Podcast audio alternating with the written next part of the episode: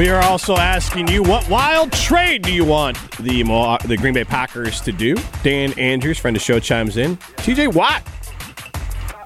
Why not? The Bucks got Dame Lillard, Matt Hamilton. Why can't the Packers go get Devontae Adams, Jonathan Taylor, Justin Jefferson, Stephon Diggs, T J. Watt, Mahomes. Patrick Mahomes? Packer fans tell you Jordan Love better than Mahomes. They don't want Patrick yeah, Mahomes. Don't they don't want so. Patrick Mahomes here. They got Jordan Love. We have Ben Brust, former N B A adjacent basketball player and Badger basketball star Benny Brust. Ben, thanks for hopping on after your uh, wonderful show today.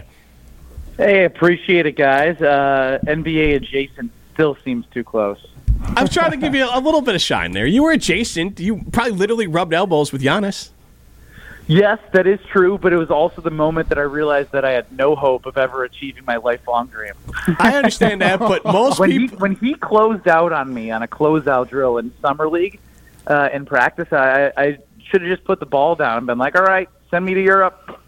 But there's so many other people who had that dream. Like, someone else is telling a story of, like, I knew I couldn't play D one basketball when Ben Brust knocked the three down. You know, like, everyone's got that story. Yeah. You got further along. People got Matt Hamilton's stories. Like, I knew I couldn't curl when Matt Hamilton was doing when he was uh, fifteen and I was twenty-five and he was already better than me. So everyone's got those moments. You got far, Benny. Uh, so with the N B A, yeah. Yeah. with the N B A and Dame, I, I'm excited about this more than anything else. I know it hurts the defense, but, you know, Giannis is a pretty damn good uh, defender.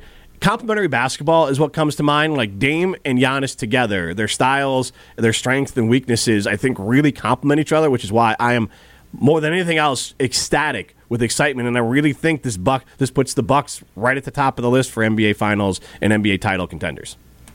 This is the best N B A Jam duo you could potentially put together. Oh. Like...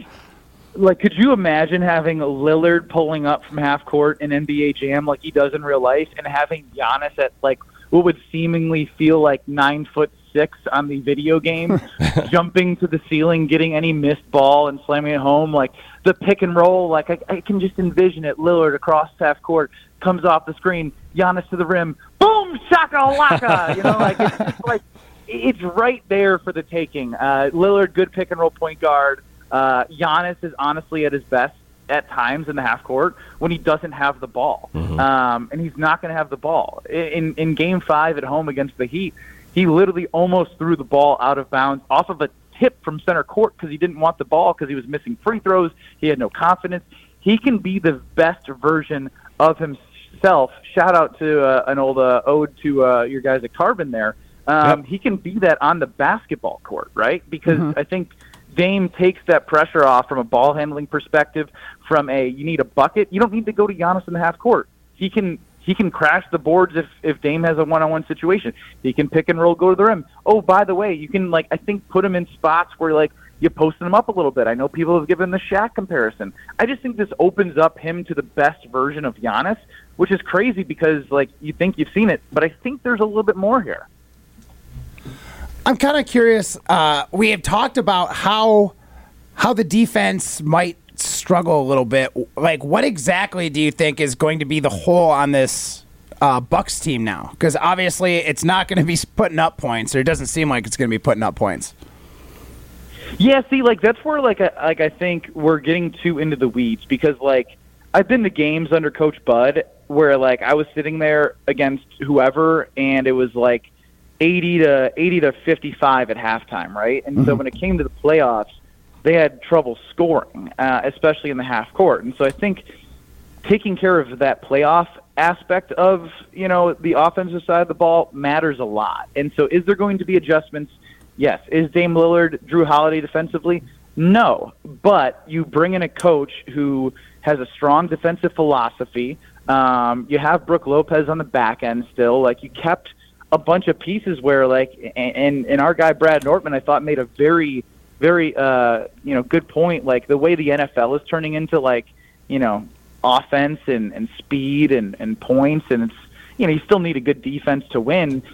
You know, maybe it's just a different way that this team can win now in the playoffs. Um, and, and so again, I'm I'm not super worried. I think I think they have tradable assets too, right? Like, mm-hmm. I think just because it's September and preseason starts really soon, it doesn't mean that you can't trade a Bobby Portis for someone who fits you know, a, a team would kill for a, a Bobby Portis that would give you thirty-six minutes out there. But Bobby didn't even play in the playoffs last year because he can't guard anybody.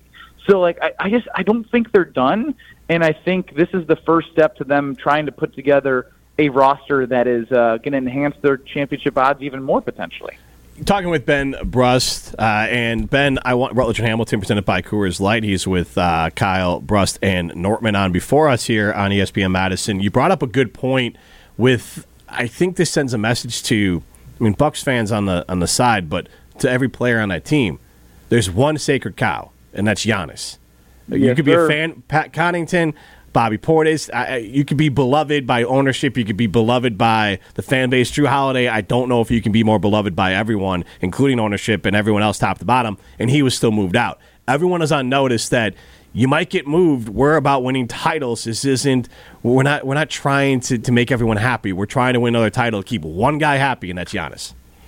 Yeah, I mean, it's a it's a business, and I, I think like I think in a way that might have actually hurt them, Jim, the last couple of years. If that, it, it, like, I know it's crazy to say, right? Mm-hmm. It was a tough spot because they won the championship, and you had all the pieces that helped you win a championship.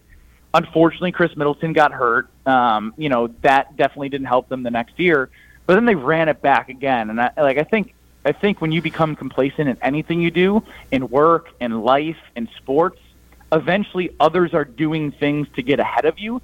And I think they became too complacent with what they thought was, you know, potentially a dynasty. Now, I don't blame them for doing it, but it raised my eyebrows a little bit, especially this, this like heading into to this offseason. I remember I was at Summerfest doing like a little State of the Bucks thing, um, and I was just like, it feels weird. Like, I'm not really excited to continue to run it back because it has been working, and um, I don't blame them for doing it, but I'm glad that Jon Horst noticed.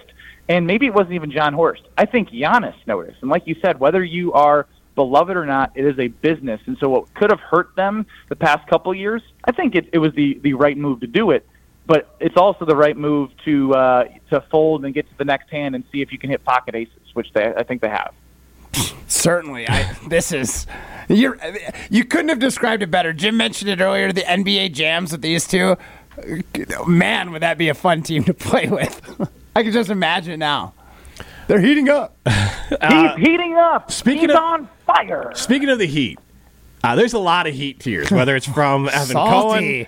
Uh, yeah, or, you know, of unsportsmanlike uh, mornings on both our stations. Jimmy Butler, Tyler Hero. I mean, Tyler Hero chiming in on this was hilarious because yeah. the Heat wanted to give you away for, for Dame. Like, they wanted nothing to do with you. And now you're like, yeah, you're what Jimmy L, Butler dude. said. To, yeah. to, tweet out, to tweet out L when you're the actual L is kind of unique there. So, I mean, there's an ancillary, I think, for my part, yeah, joy if, if watching Dame, Heat fans if, and, and Heat culture cry over this. If Dame goes to the Heat, Hero is gone anyway. Yeah, absolutely. You're right on that, Matt. And I think the the crazy part is, is like, um, you guys had six months to figure this out, and you didn't figure it out, and now you're playing the tampering crybaby role.